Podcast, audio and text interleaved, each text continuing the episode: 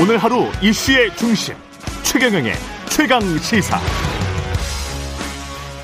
네, 6일 지방선거 두 달 앞으로 다가왔고요. 대선 직후 치러지는 선거인 만큼 대선의 연장전이 될 것이라는 관측이 나오면서 다시 한번 여야가 뜨겁게 격돌할 분위기입니다.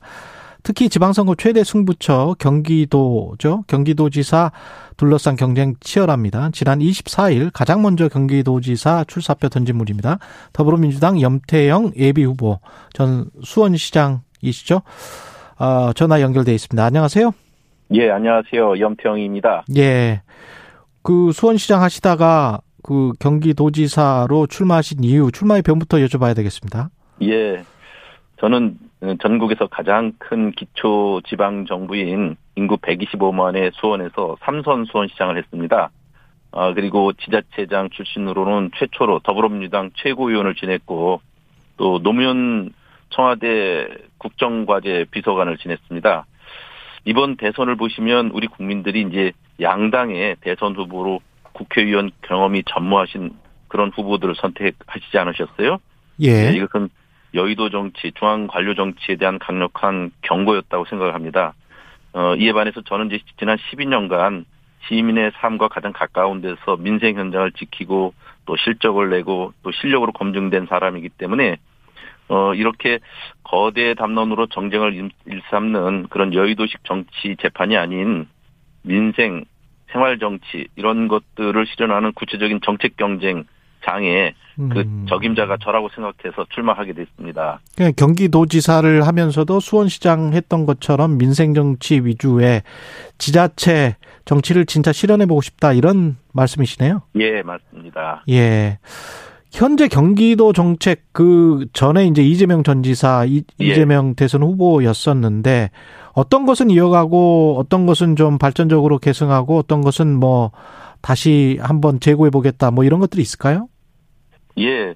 어, 이재명 현 이제 상임 고문이시죠. 예. 어, 그 당시 이제 이전의 이력으로 보면 저와 마찬가지로 기초자치단체장으로 출발했습니다. 음. 어, 성남시장 8년 하셨죠. 예. 제가 수원시장 12년 하고 겹쳐지는데 그리고 이제 경기도지사를 겹쳐서 집권여당 대통령 후보가 됐습니다.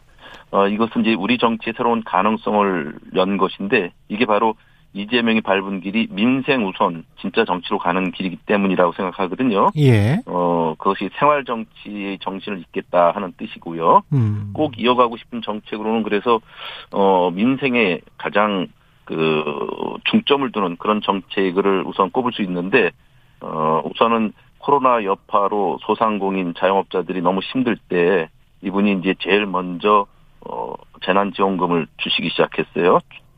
그것이 지금은 이제 제대로 된 손실 보상금 이렇게 마련해서 실시하는 것 있는데 어 또 경기 진작을 위해서는 지역 화폐를 확대 시행하는 것이 굉장히 중요합니다.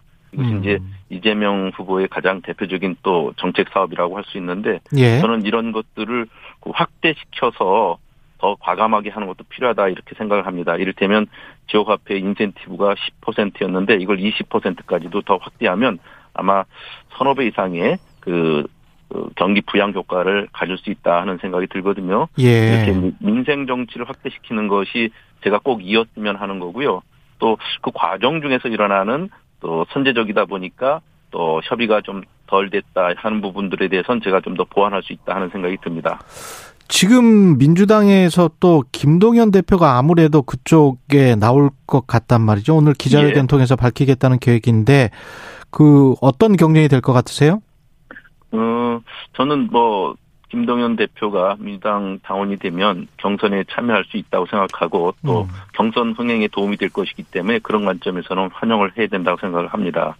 근데 이제 경선에 합류하게 되면 예. 그 후보를 선별할 수 있어야 되니까 그렇죠. 1대1 토론 같은 거라든지 어. 이런 것들도 더 보다 적극적으로 마련돼야 되고요. 단지 지명도만 갖고 될 수 있는 일은 아니기 때문에 예. 그 보다 그 중요한 정책 검증과 역량 검증이 필요하다 하는 생각을 합니다. 그렇게 해서 어느 후보하고도 일대일 토론 같은 것을 좀 했으면 좋겠다 싶고요. 그리고 음. 그분이 이제 대선에 출마했다가 막판에 이제 단일화를 할 때 정치 교체를 위한 공동선언을 했지 않습니까? 그렇죠. 그것의 핵심은 이제 다당제와 양당 기득권 정치 타파 이런 거였는데 이 주장은 어떻게 되는가 하는 거죠. 음. 그래서 이런 문제를 의- 의아해하는 우리 국민들과 당, 당원들에게는 제대로 좀 설명하는 것이 필요하다 하는 생각이 들기 때문에 이 김 대표께서는 이제부터 이제 검증의 시간을 거쳐야 된다 하는 생각이 듭니다. 후보는 어떻게 뽑는 건가요? 당원들이 뽑는 겁니까? 어, 지금까지의 민주당 룰은 국민 50%, 당원 50% 이렇게 해서 뽑, 뽑았죠. 예, 여론조사 50% 이렇게 예. 되는 건가요? 여론조사 예. 50% 당원 투표를 통한 50%. 예, 예. 예, 조정석, 조정식, 안민석 예. 의원도 그쪽으로 나온 경기도 쪽 나온다 그러는 것 같고 서울시장 쪽은 아무래도 인물난이고 경기도가 이렇게 몰리는 이유는 뭘까요? 뭐, 저는 크게 보면 세 가지 정도로 정리할 수 있을 것 같습니다. 예, 우선 경기도가 전국 인구의 4분의 1이 사는 최대 광역 정부이죠. 음, 경제 규모 면에서는 이미 서울을 초월했고요. 예, 웬만한 유럽 국가보다도 큽니다. 예, 그러니까 이런 데에 다선 의원, 중앙 관료 출신이 뛰어드는 것은 어찌 보면 당연한다 하는 생각이 들고요. 예, 그 또 두 번째는 이번에 민주당이 대선에서 패긴 했지만 경기도에서는 이겼지 않습니까? 음, 그러니까 가능성이 있다 이렇게 보고 오시는 거 아닌가 싶고요. 음, 세 번째는 이재명 효과라고 할 수 있는데 이재명 지사께서 여당 대선 후보가 되면서 이제 경기도가 전국적인 관심을 집중시켰고 또 어, 이 지사가 여당의 당 대표나 총리, 다선 의원 이런 분들을 다 물리치고 여당 대선 후보가 됐으니까 예, 아마 경기도지사가 대선 주자급으로 성장하는 간이 역점으로 생각하지 않나 하는 생각이 듭니다. 예. 그리고 이 경선 룰과 관련해서는 김동연 예비 후보도 아마도 뭐 별다른 그냥 당에서 정하는 대로 따르겠다 뭐 이렇게 지금 이야기를 했단 말이죠. 그래서 이게 당연한 얘기죠. 예, 당. 다- 음. 지금 말씀하신 대로 당심 오, 민심 오 이러면 예. 나중에 혹시 또 국민 경선 뭐 여론조사 100% 이런 주장이나 이런 뭐 갈등이나 이런 거는 안 나오겠네요. 지금 말씀, 저는 그분이 그 지금까지 음, 어, 그 문제에 대해서 민주당의 룰에 따르겠다고 했으니까 예, 그리고 또 윤호중 대표께서도 그것은 기, 본이라고 하셨으니까 예. 당연히 그렇게 하리라고 봅니다. 예. 염태영 후보 본인만의 차별화된 강점, 경쟁력은 뭐라고 생각하세요? 예, 그 이재명 성남시장으로서 실적과 성과가 있었기 때문에 경기도지사가 됐죠. 예.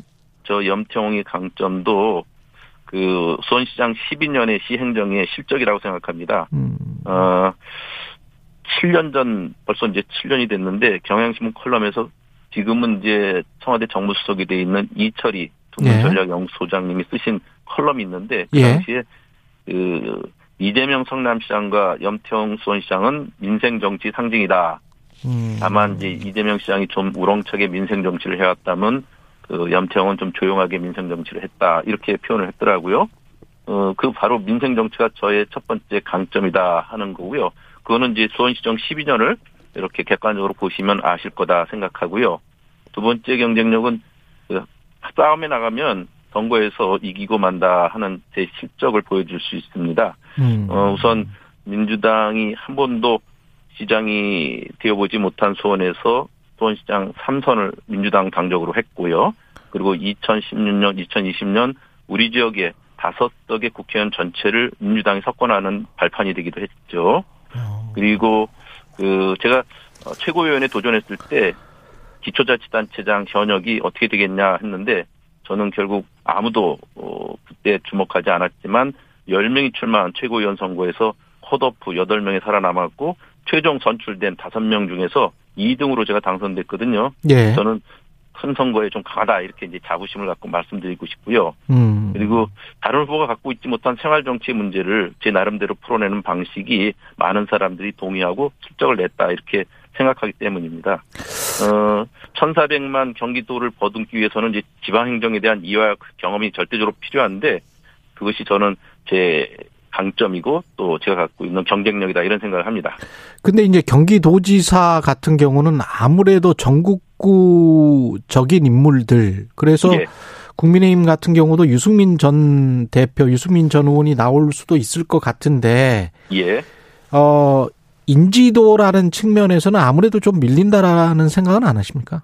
저는 그것은 선거가 본격적으로 이루어지게 되면 예. 어 정책 역량과 경기도를 얼만큼 이해하고 있는가 하는 것 속에서 다 우열이 드러나라고 드러나리라고 봅니다. 예. 그리고 이제 또 언론 일부에서는 어, 유승민, 김동연 이런 빅매치 이런 시각이 있는데 예. 저는 그것은 좀 과하다 하는 생각이 들어요. 예. 대선에 나가서 이제 이름이 좀 알려지면 경기도를 맡을 자격이 있느냐 이것은 별도의 문제죠. 예. 어, 지금 이제 김동연 대표께서도 신생 정당 대표라고 그래서 아직까지는 이제 본격적인 검증을 못 받았거든요. 예. 그래서 그 중앙 관료 출신이 바로 도지사가 되는 것에 대한 리스크 검증은 지금부터 있을 거다 하는 생각이 들어요. 음. 그 이번에 이제 김동연 후보에 속한 당도 그 종로 보궐선거에 나갔는데 0.56%를 득표했어요. 예. 그래서 어 저는 이제 그 이런 부분이 앞으로 검증의 내용이 될 거다 하는 생각이 들고요. 예. 어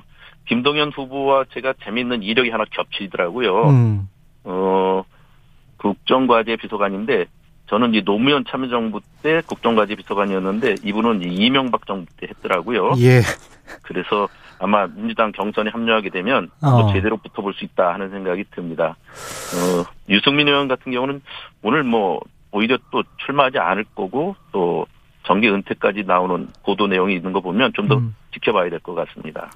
근데 국민의힘 입장에서는 아마도 이제 대통령 취임 이후에 예, 예, 6월 1일 지방선거를 하기 때문에 음, 분명히 이제 선거 전략에 그런 이야기가 나올 겁니다. 집권 여당에 힘을 몰아주십시오. 대통령과 함께 그래도 지자체의 예산도 따내고 예. 뭐할 수 있는 힘 있는 여당 후보를 몰아주십시오. 이러면 아무래도 이제 국민의힘 쪽이 유리하지 않을까 그런 생각도 드는데요. 어떻게 보십니까? 예. 참 판도가 확 바뀔 것 같거든요.